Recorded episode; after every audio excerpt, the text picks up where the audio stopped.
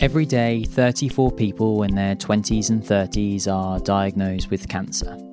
On the 7th of July 2015, I was one of the 34. On the 28th of August 2008, I was one of the 34. But what about when you're in your teens? Because teenagers get diagnosed too. These are the stories of what happens afterwards.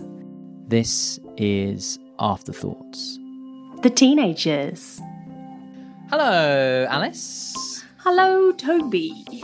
So, here we are for uh, another episode of Afterthoughts, and it is pouring it down outside.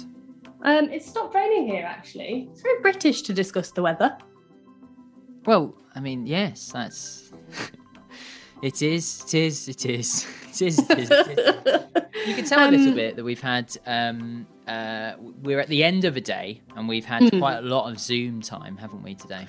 Yes, we have had rather a lot of Zoom. Well, you've had a particularly large amount of Zoom time. I've had less, but I have had rather a long working day. Not to complain because I do enjoy my job.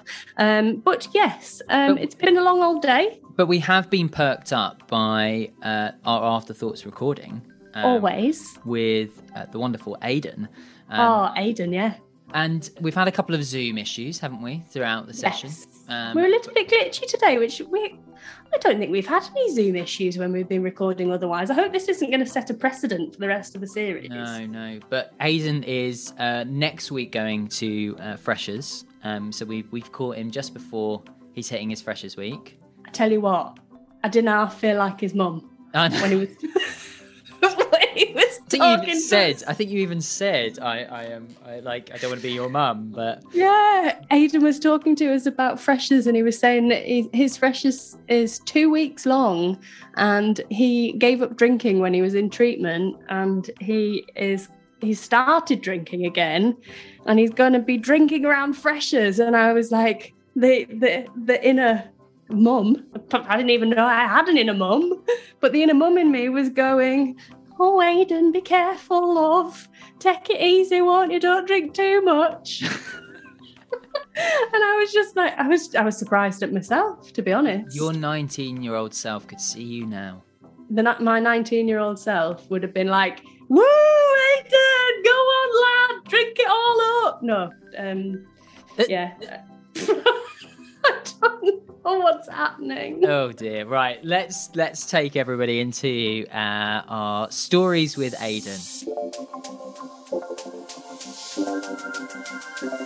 Hello, and welcome back to another episode of Afterthoughts. We are here today with Aidan Welcome, Aidan Hello, How Hi. are you? I'm good, thanks. How are you guys? Yeah, very well, thanks. How are you, Toby? I I've had a lot of Zoom today. A lot of Zoom today, but and Zoom always sends you a bit doolally. bit doolally, but I am very much looking forward to uh, spending some time with both of you uh, today, which would be very nice.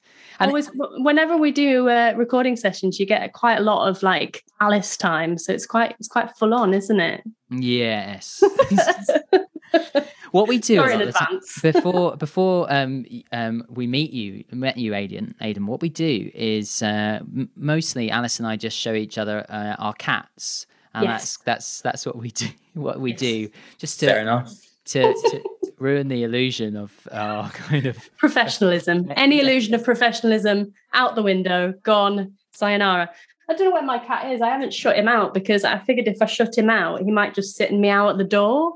Um, and I thought it's either have him sit and meow at the door or risk him coming in and meowing ferocious, ferociously next to me. So um, I just left the door open, but he may or may not appear at some point. Yeah, I have um I have a beagle um currently out in Nigeria because my parents live. Um Oh. and whenever every every morning, 5:30 on the dot, because that's when my dad goes for their morning walk and then feeds them. Um, he'll just slowly thud his head on the bedroom door. and then my dad will open the door and he'll just be sat there like, cool, time to go. Yeah. Pretty much. That's so funny. anyway, on that note on Yeah. that on that bombshell. on that bombshell um Aidan, it's uh, always start afterthoughts with uh, the human before the cancer, and so we want to dive into get to know you with what we we describe as quick fire questions, but they're not very quick at all, really. um, but uh, it's just a yeah a chance for us to uh, dive into uh, what you what you're bringing to us today. Oh yeah. Yeah, go for it. Um, Aidan, uh, what are the pronouns that you use, please? Uh, he, him.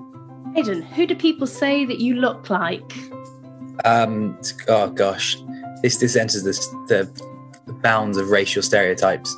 Um, basically, any light-skinned brown actor. So Rami Malek. Um, that one I get a lot, even though I look nothing like him. Um, I don't know the YouTuber Ray William Johnson. Don't know him. No, That was it's a my age, maybe. Yeah. um, Yeah. him sometimes.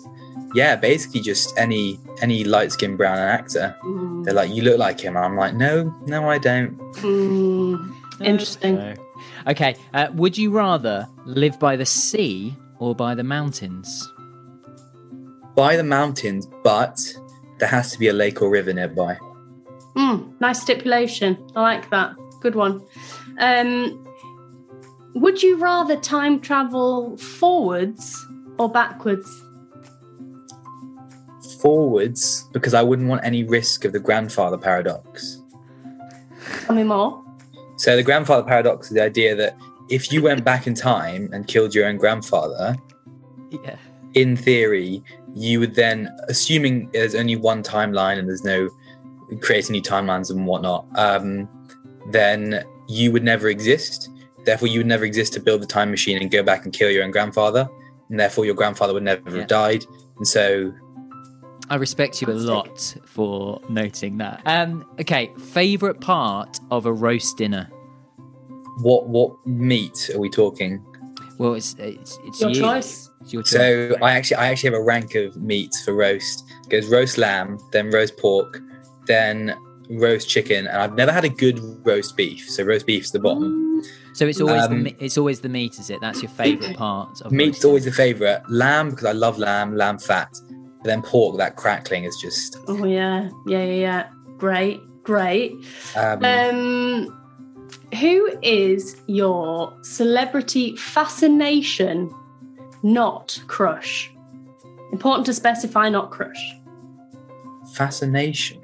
Yeah, so just someone you find really like captivating or interesting or just like fascinating generally.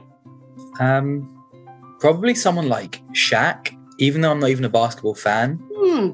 because I've always, when it comes to like him and his just his money, like he has, he owns like a weird amount of like Taco Bell chains, or he has his own like shoe line at Walmart. It's like he has the weirdest things that just bring him so much money. Love that. I, I, Yeah. It's really confusing, but interesting. That is fascinating. Good one. Um, if you had a superpower, what superpower would you have? Oh, super speed. nice. Um, what's your go-to karaoke song? Um, it's got it's got to be 22 by Taylor Swift. Second Taylor Swift song of the series. It just, it just has to be. Two Um, for two on Tay Tay. And would you rather be a hawk or a hedgehog? A hawk because my brother recently bought a hedgehog as a pet, and I'm still yet to see why he has a hedgehog as a pet. Fair. Lovely. And can you tell us what you were diagnosed with, please? I was diagnosed with stage 2A Hodgkin's lymphoma.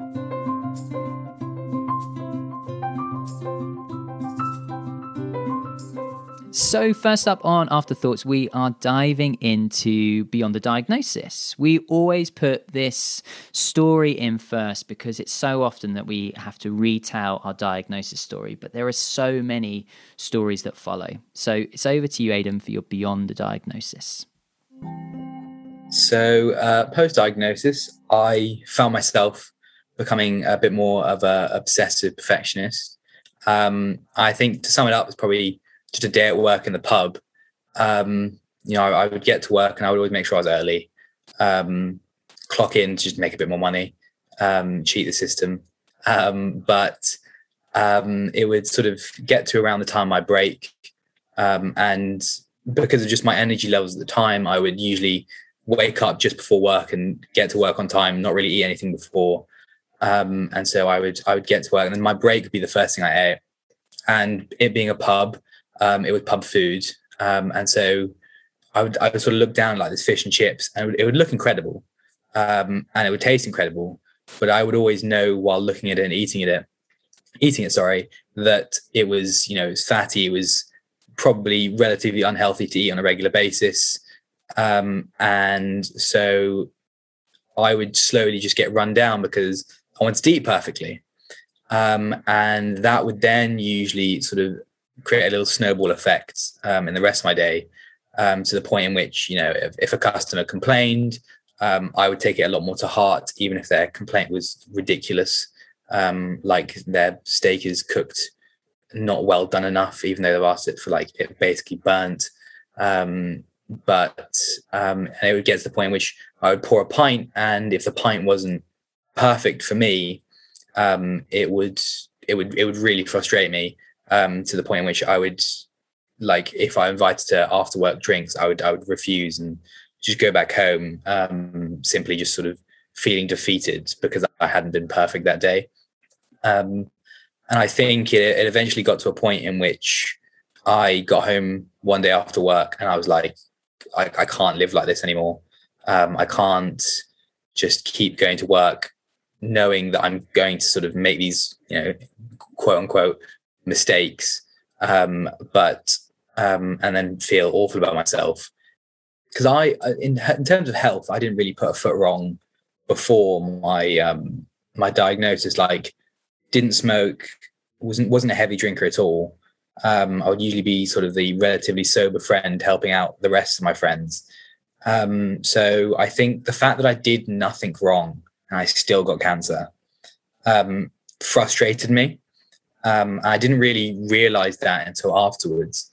And so when it came to my health, especially, hence the eating, um, I really felt like I had to be really on top of it, even though I knew I did nothing wrong before, because I just felt like I'd done something wrong, even though it was, wasn't my fault. My my cells just mutated wrong one point, and it just was a landslide effect. And so um, I think I just became so obsessed with like trying not to put a foot wrong because I, just, I either I didn't want it to come back or I didn't want a second cancer or um, I also felt that once I was in remission, um, I felt an expectation to be happy. I felt when I wasn't hitting that, I was like, well, maybe I'm not doing things right in my life. And that that just added more fuel to the fire. So um, eventually I just got home and Googled mental health services um, under the NHS and then um, self-referred myself and started off some CBT um, and slowly basically just worked on that, that uh, obsessive perfectionism.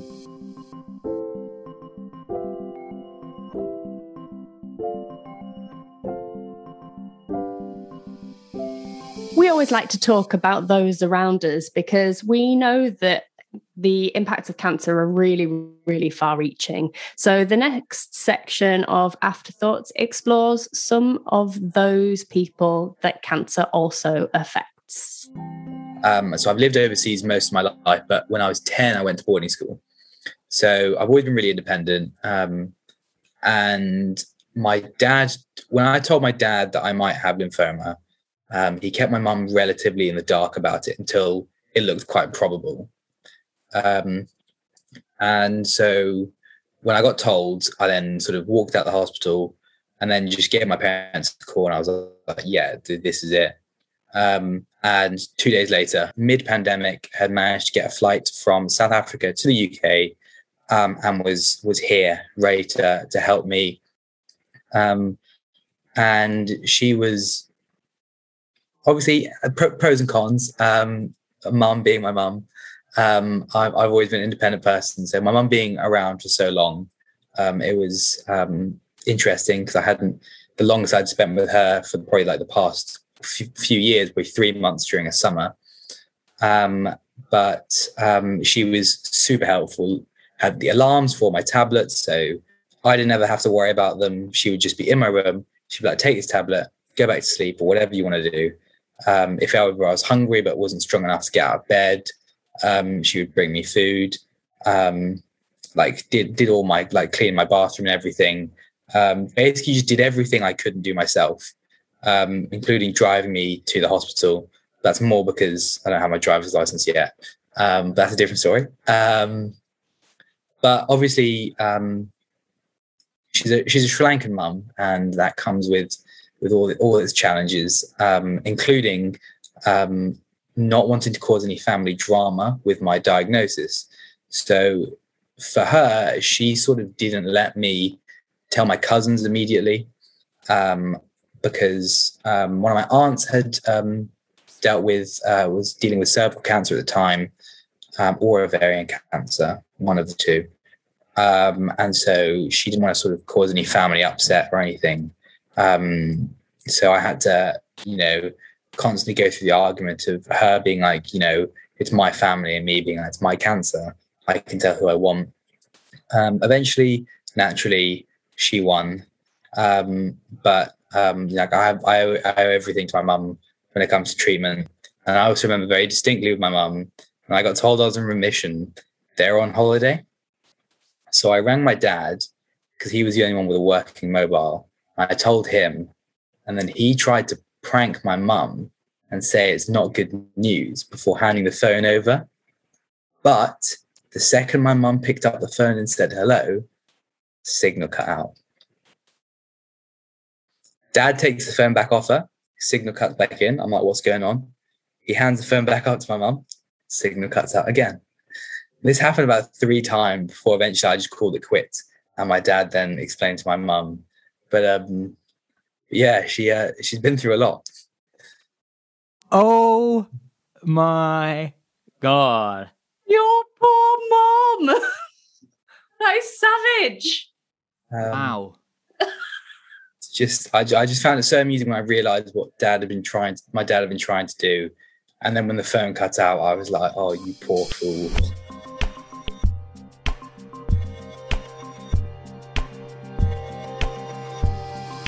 The next section of Afterthoughts is around invisible impacts. Uh, Aidan, we're going to dive straight in. Have you got a story for us around the invisible impacts? I do. Mine's uh, definitely going to be um, centered around sort of um, body confidence. Um, for me, it was my hair. Um, so, sort of pre uh, diagnosis and everything, my hair was definitely the thing I was most proud about.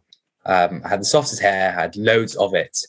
Um, and I always used to claim that I could rock almost any hairstyle. and I still stick to that. Um, but um, so when I got diagnosed, one of the big things was, um, you know, obviously, you know, could cancer kill you? Yes, but that was more like, wow, I'm going to lose my hair, um, and that was that was the thing that bothered me the most.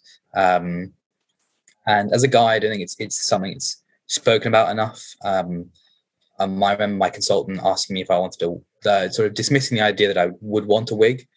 Um, like I wouldn't personally want one, but I think the fact that she sort of dim- dismissed the idea that I would made solidified that in my mind.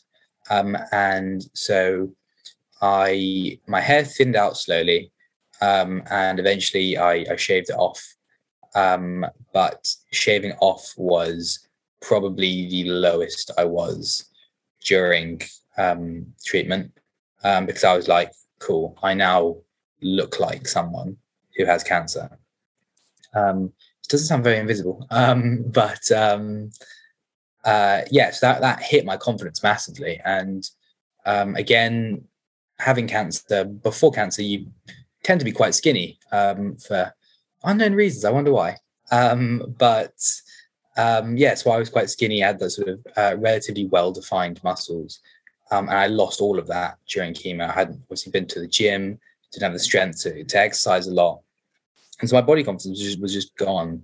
Um, so when I finished treatment, um, I would wear like really baggy clothes, always wear a beanie, um, and I even rocked up to my first job interview still wearing a hat. And one of the requests I made, I was like, look, if you're going to hire me, you're going to have to let me wear a hat at work. Um, and they were really kind. They said, yeah, sure. You're working behind a bar. No one really cares as long as you uh, pour the stuff. But I was, I was just not confident at all about how I looked. And um, when I rocked up to work, you were allowed to wear jumpers because we worked outside for a bit. So I'd always wear a jumper because I just didn't like the way I looked. Um, and I always managed to play it off like, oh no, just, i just, get really cold, um, or things like that. Um, and so eventually, I um, buzzed my hair again. I ditched the hat, and that was a big moment for me because the first time I hadn't worn a hat for about six months, um, and my head was very cold. But um, and then about six months after that, I finally my first proper haircut, and I think it was probably the moment in which I felt my confidence even go anywhere near to normal. In the next section, we explore the things that happen to young people who've had cancer that do not happen to their peers. Um, we call this section Teenage Kicks. So, over to you, Aidan, to tell your Teenage Kicks story. So, uh, my story starts all the way at my diagnosis. Um, so, I guess that I probably would have had cancer for about two years before it was diagnosed. Um, with the first sort of um, identifiable symptom being itching in the lower legs. Um, but I remember stumbling uh, across my um, cancer when I was watching Afterlife at about 3 a.m. Uh, during lockdown. And I remember seeing on the show one of the characters dies of breast cancer. Um, don't worry, that doesn't spoil anything. Um, and so I was like, you know, being a medic myself, I was like, oh, that that's quite a survivable cancer, though, isn't it? So uh, naturally, as any 18 year old would do at 3 a.m. in the morning, I started researching cancers. Um, and I started researching survivable ones, and one of which I stumbled across was Hodgkin's, and then next on non-Hodgkin's. And so my thought was, well, you know, what's the difference, and um, do they do they present differently? Is that is that an easy thing to diagnose the two? Um, and then I read the um, symptoms for Hodgkin's, and the first thing that grabbed my attention was itching in the lower legs. Um, as I said previously, something I've been dealing with for about two years. Um, I'd seen a dermatologist about it. Um, and they had thrown every cream under the sun. They were convinced it was eczema, convinced it was some sort of allergy, sent me for allergy tests or anything. Nothing, nothing worked. Um, and so I was like, oh, itchy skin with no rash. That that sounds like me a bit. And then I went, okay, well,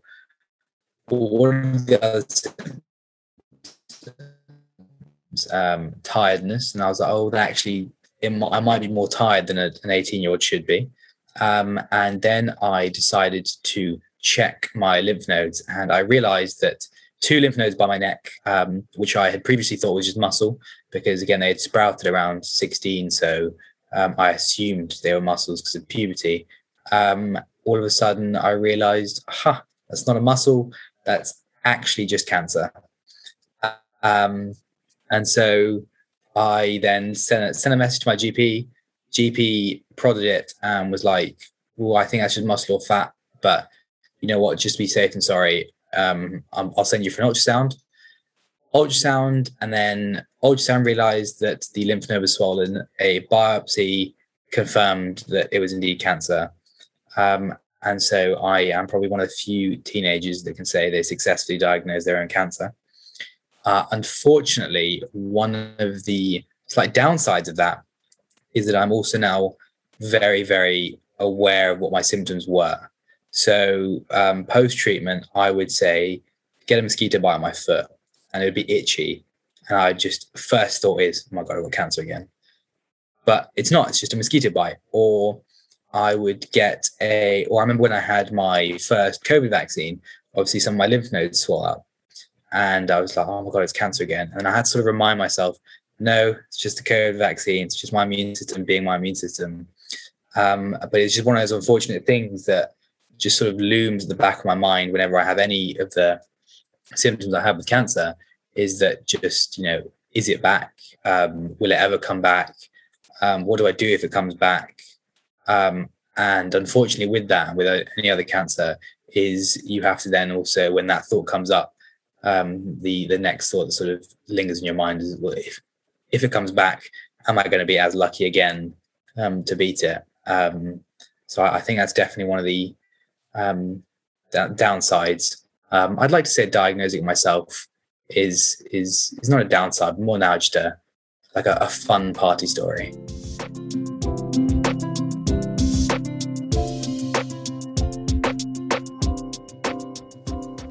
So, next up on Afterthoughts, we're diving into lost conversations. We know that there are discussions having uh, around lots of different topics in the cancer community, but there are lots of things we're not talking about enough. And so, we always ask our storytellers for a story that sums up a lost conversation. Over to you, Aidan.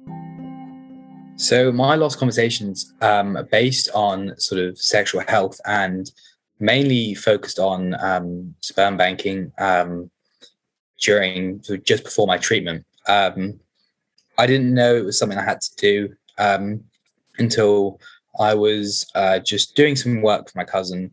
I receive a call and it's the consultant, and um, just sort of casually towards the end, she was like, "Oh, by the way, should I book you in for tomorrow to come in to get the blood test done for um, your sperm banking?"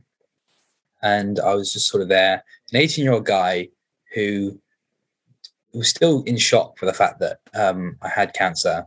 Um, definitely shock. I'd never, pro- I'd never actually ended up processing, but um, and just going, what? Like I have to, I have to do sperm banking. I have to do blood tests for it. Like what, what is going on? Um, and so she was sort of like, yeah, you know, one of the side effects of chemo. It's really unlikely um, but um, you could become infertile. And so, obviously, better safe than sorry that you have um, some sperm frozen. I was like, okay, I, I guess so. Um, so um, I do do the blood tests and everything, and then I'm waiting for an appointment at Hammersmith Hospital, uh, which is where I did my sperm banking. And um, I remember when I first got the phone call from them, they said we can book you in for two weeks. To which my reply was, my first chemo is in two days. So they went, okay, um, well, we can just probably fit you in first thing um, tomorrow morning. And I was like, perfect. Um, again, as an 18 year old guy, knowing exactly what I was about to go do, go do um, I didn't want my mom coming with me. So I took the train up at like 7 a.m. all the way up to Hammersmith. Um, nearly walked into the prison by accident um, rather than the hospital. I'd never been there before. Um, I go inside. I have to find the andrology department.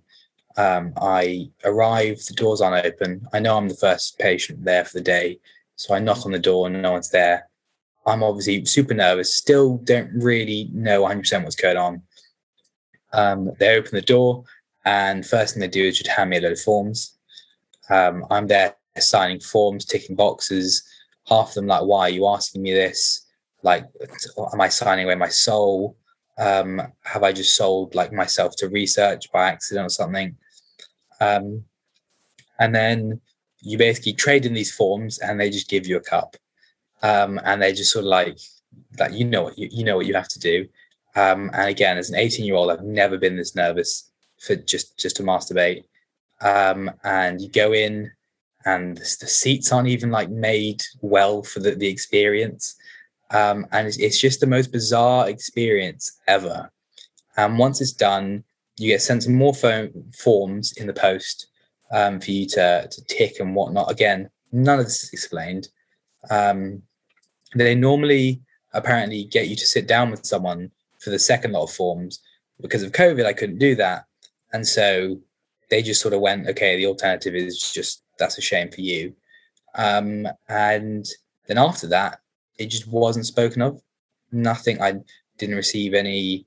You know, oh yeah, by the way, we've we've got your sperm and it's frozen. There's nothing wrong with it.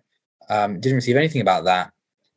Um, and then time ticked on, and toward the end of my treatment, I then started sort of having like, okay, well, I remember I froze sperm, but like, do, will I need it? Um, I know I've only signed up for about, I think technically you, you get a minimum of something like five years, and then after that, they have to basically check if you actually need the sperm frozen or not. And so I then had to rack up the courage to ask my nurse and then my consultant, what do I do to get it all checked? To which their response is just, someone will email you, someone will call you close to the time of that. And time went on and no one emailed me and no one called me. And it's just, it was just something that I was really anxious about because, again, as now a 19 year old, I now um, put the idea there is a possibility that I may not be able to to um, naturally have children, but no one's really there discussing with it with me or like explaining to me how I could find out. Um, it's always someone else will be able to do that. But it should be really nice if that someone else was revealed to me so I could get in contact with them first. And as always, we finish afterthoughts with Don't Laugh. And this is a section where we get to explore the lighter side of cancer because, believe it or not, there is often a funny side to cancer. So, Aidan, please try and make us laugh with Don't Laugh. Um, so, for me, one of the funnier things was how casual I, I was with uh, having cancer um, to the point in which, for example, I set up a, a Tinder profile just to keep myself busy um, and you know speak to new people and things like that keep my social skills um, as good as they could be um, and so i decided to just toy around with my bio um, one of them was did chemo so you know i can handle toxic um, one of one of them which i told which i was told that it was a little bit too far was um, i have cancer so you know i'm here for a good time not a long time Oh. um, yeah. Um, one of my favorite pickup lines I used was uh, I didn't realize Make a Wish could actually get a hold of you. Whoa. That's quite good. That- um, yeah. Um, uh, or things like really cheesy ones. Um, if you know they're, they're probably into cheesy ones, being like, "Do you want to make Fault in Our Stars a reality?" Um, Things like that. You had, you had to get creative with it. Um, but um, sometimes, sometimes they um, they reacted well to it. Sometimes you just get all of a sudden you just get a pity party and you sort of like, I can't bother with this. So you know, it has it has its ups and its downs.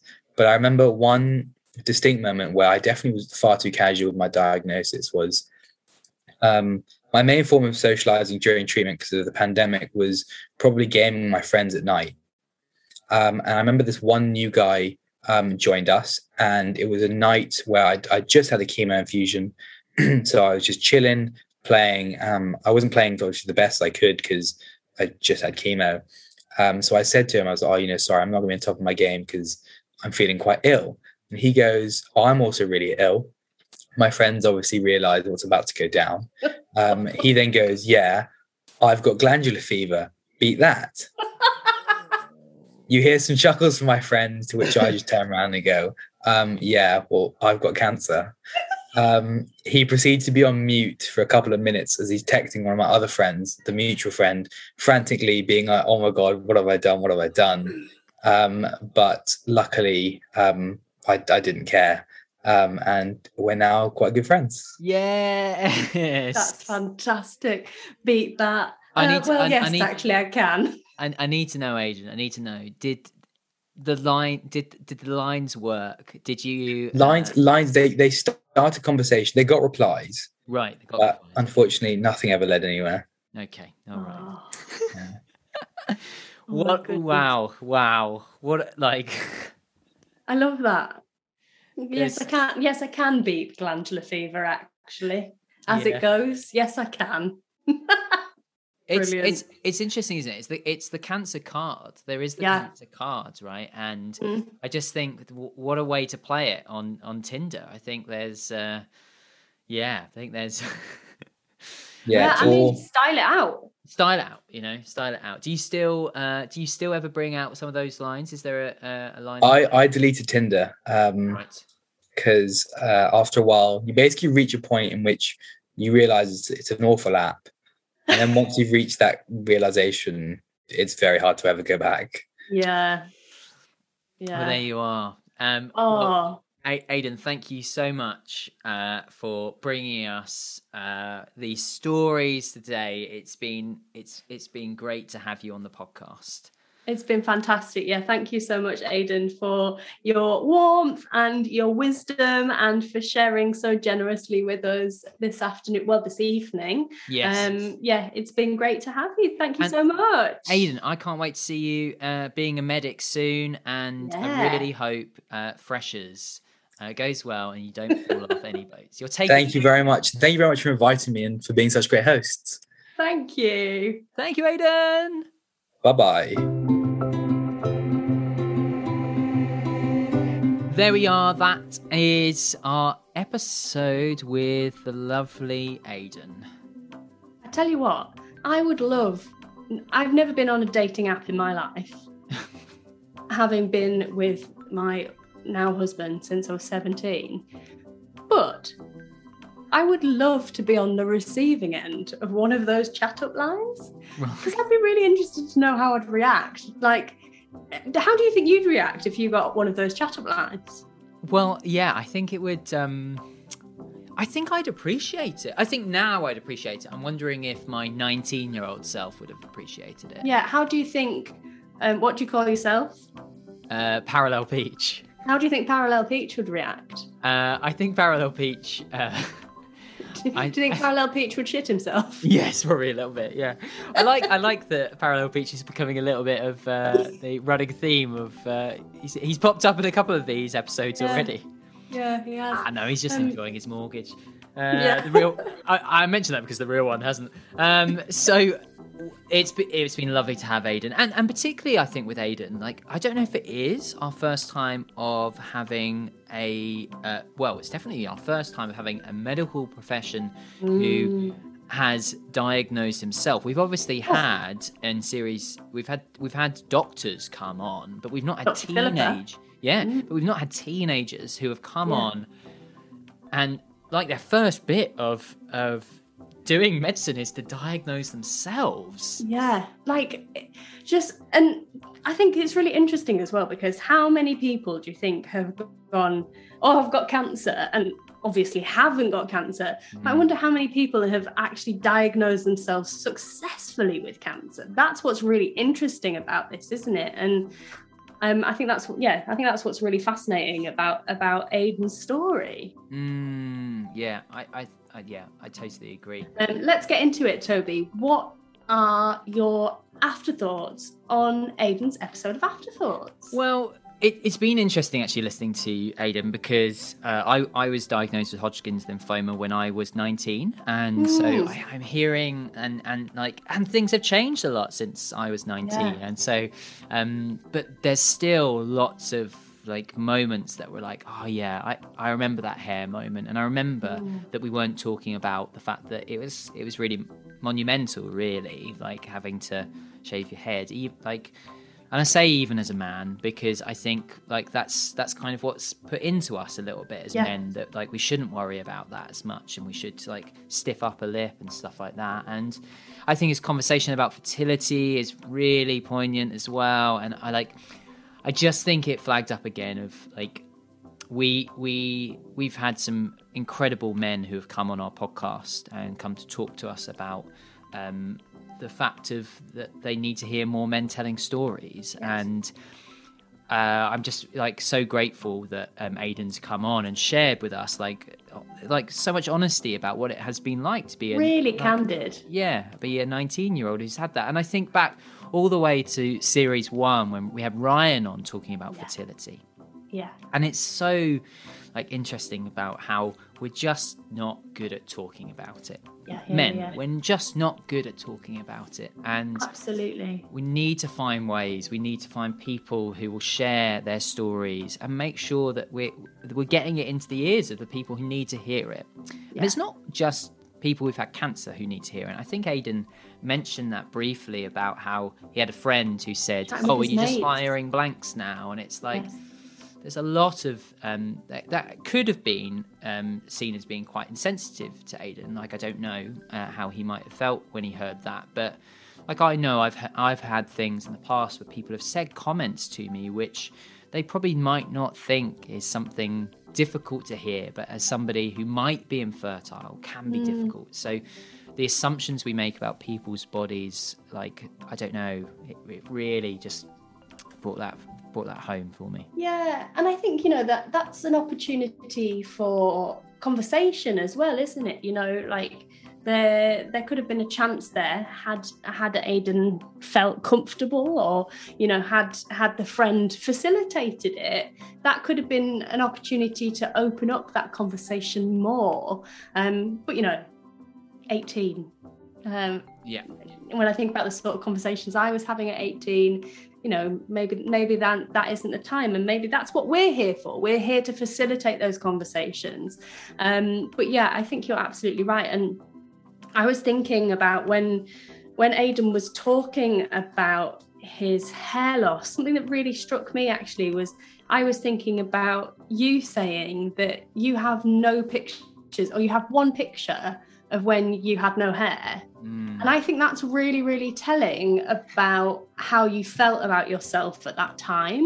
Yeah. And obviously, like it wasn't like now where we have smartphones and like camera phones that take incredible photographs and take high quality photos that are as good as a DSLR, a DSLR camera or whatever. But like that really struck home to me about, you know, the the way men feel about their image, their self image when they're going through cancer treatment in a way that we don't necessarily articulate yeah. that well. Um, and I think, yeah, I think the way men feel about their body image, their self image when they go through cancer treatment isn't something that we talk about. Mm. And again, same with fertility and i think yeah we live in a world where where men maybe don't talk about things as, as much as they should mm. uh, have i told you the the story of why that picture exists no. I told you that story why that picture exists. No. And um, um, it's it's because Alice, as uh, as you know, and some of our listeners may may know as well, is that um, yes, I I, I was a, a wonderful uh, male model uh, in those days. Um, not a very successful one at all. I was an awful model, but. Uh, that picture was taken because I'd signed with an agency just before re- I relapsed, and they um, they were very nice. They were like, "Okay, go away, have your time and stuff." And then they got in touch with me, and um, this was, I think, I think maybe I was like getting close to my last treatment or something like that. I had I, I had no hair whatsoever, and they said, "Top man are calling, top man." top man, top man really like want to meet you, would love to meet you. And I was like, oh, okay. I was like, could it wait? And they were like, well, this opportunity only comes around once, once, once, once a time or something. I was like, oh, okay, right. And um, then I so I was like, okay, well, I'll take a picture and let you let you let you see what I look like, and you can let me know. I'm up having a chat with them, but obviously, like, I don't have any hair at the moment. My face looks very different because I had lots of water as part of the treatment as well. And um, I sent, took this picture of me, which I where I have no no hair and my face is so. You were like proper clean bald chemo moon face. Chemo moon face. Uh, I got a very short email back, which is, um, yeah, we'll wait a couple of months, won't we? and it's so funny to like picture you with that face next to you with your current face and your like your very defined cheekbones and your very pointed chin. but you know, I don't know why Top Man didn't want it. Top Man, if you're if you're out there, I I think that uh, there are uh, such an opportunity there. You've lost. You know, you could have really yeah. shown shown the truth because now you're too think, old. Uh, yeah, thanks for that. Yeah, and I've lost a lot of my. yeah, my I hope but... you're recording because I just realised my recording's paused. Oh no, I am. That's fine. We, uh, we might get we might get rid of this anyway. It might be too long, but I think uh, yeah. So uh, and and it does show actually, and, and again we'll probably cut all of this, but it does show a little bit of um, that could have shown because a lot of people think you just get really thin, don't they? They yeah. think you just get really thin, and I think it is. I did not get really thin. Yeah, nor did I. Nor did I. Um, no. Right. So Alice, okay, over to you. What's your afterthoughts on today's episode? My afterthoughts on today's episode of Afterthoughts. I thought it was really interesting hearing Aidan talk about how cancer and the kind of quest to be the perfect patient impacted his um, mental health on the long term and how it impacted him beyond his treatment. I just thought that was so interesting. And, you know, there's so much chat about how you know, how to be the perfect cancer patient and how to be the perfect cancer survivor and how to make sure you're doing cancer right and eating the right things and doing the right things and and just making sure you're doing it right. And and that, there's so much pressure on an individual to do that and be that and it's suffocating, it's exhausting, and it is so difficult. And yeah, I just think that that story really highlighted how damaging that can be and what an impact that that can have on young people, um, but on anyone who's going through cancer treatment. And I think it just shows us how smart we need to be about the way we talk to people who are going through cancer treatment, but any kind of trauma, really. Right? We just need to be much more considerate of the way we talk to people and deal with people. Um, and I thought that that story really highlighted that. Mm, and I think I think I saw something on social media uh, recently, and uh, about yeah. Hang I on, know. I'm sorry. You saw something on social media? And do you know, even further, further into that is that I think I saw an Instagram which just says something because, um, Stop but, it. Yeah, but about that factor of going like um, the fact that there are lots of cancer advocates and there are lots of people who are like doing incredible work in the cancer community and things. But it is like it, it is a case of going like we we know because we know a, a few of um, the people who are on social media who do do that and who are cancer advocates but we also like we know like the, the the effort that goes into it and also the other side of it. And i think the ones that we like uh, like i think about the ones who are really great at being honest about that like like lauren like brad um like i just think that like you like the fact that it is a case of going it's not all like um bells and whistles. Uh it's not all like yeah there's there's lots of different sides to it. And I think it's just really important to note that if you're a young person and you're seeing all these in- incredible people who are doing being the best cancer survivor and things like that, Yeah. and trying to live up to that alongside life, uh, they're Just they're- not real life, is it? it's not real life, and, and Yeah. look for those those cancer advocates who who are telling like real stories. I'm not saying like, and I would definitely say don't. Uh, not me at all because I don't post anything and I'm awful on social media. But I, there are some incredible people out there, and I think Yeah. look for the places where you can ha- see those conversations happening. Hundred percent. I I totally agree. And like, what a perfect note to finish on. Is, I think that remembering that you know life is peaks and troughs and light and dark and um, social media isn't a representation of that. It's not a real representation of that, and um, we can't be positive all the time. And um, yeah, and and we, if we put pressure on our, on ourselves to do that, we will explode. We will explode, and we will explode if we spend any more time on Zoom with each other today. So Yeah, dude, my eyeballs feel like they're going to fall out. So let's uh, let's end it there, shall we? let's say toodles. Uh, should we say toodles or should we not say toodles? We'll say Why toodles. not? Let's say toodles. Right, goodbye, toodles.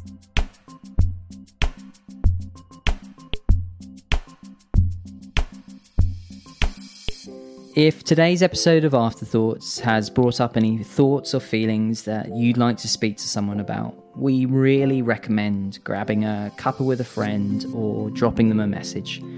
There are tons of charities out there who can help you if you've been through cancer and need a bit of extra psychological support. Thanks so much to Teenage Cancer Trust for supporting Afterthoughts, the teenage years, and supporting teens and young adults diagnosed with cancer in the UK. The work they do is incredible. Find out more at teenagecancertrust.org.